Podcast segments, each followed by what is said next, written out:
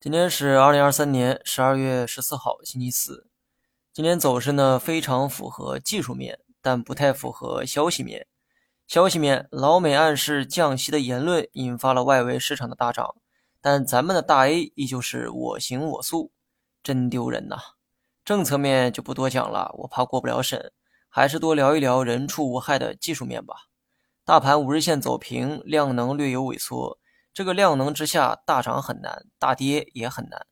从经验来看，短期走势大概率继续维持盘整的姿态，这也是我最近一直在强调的观点。还是那句话哈，我不是神仙，我也会出错，但我经常重复的观点，大家应该重视。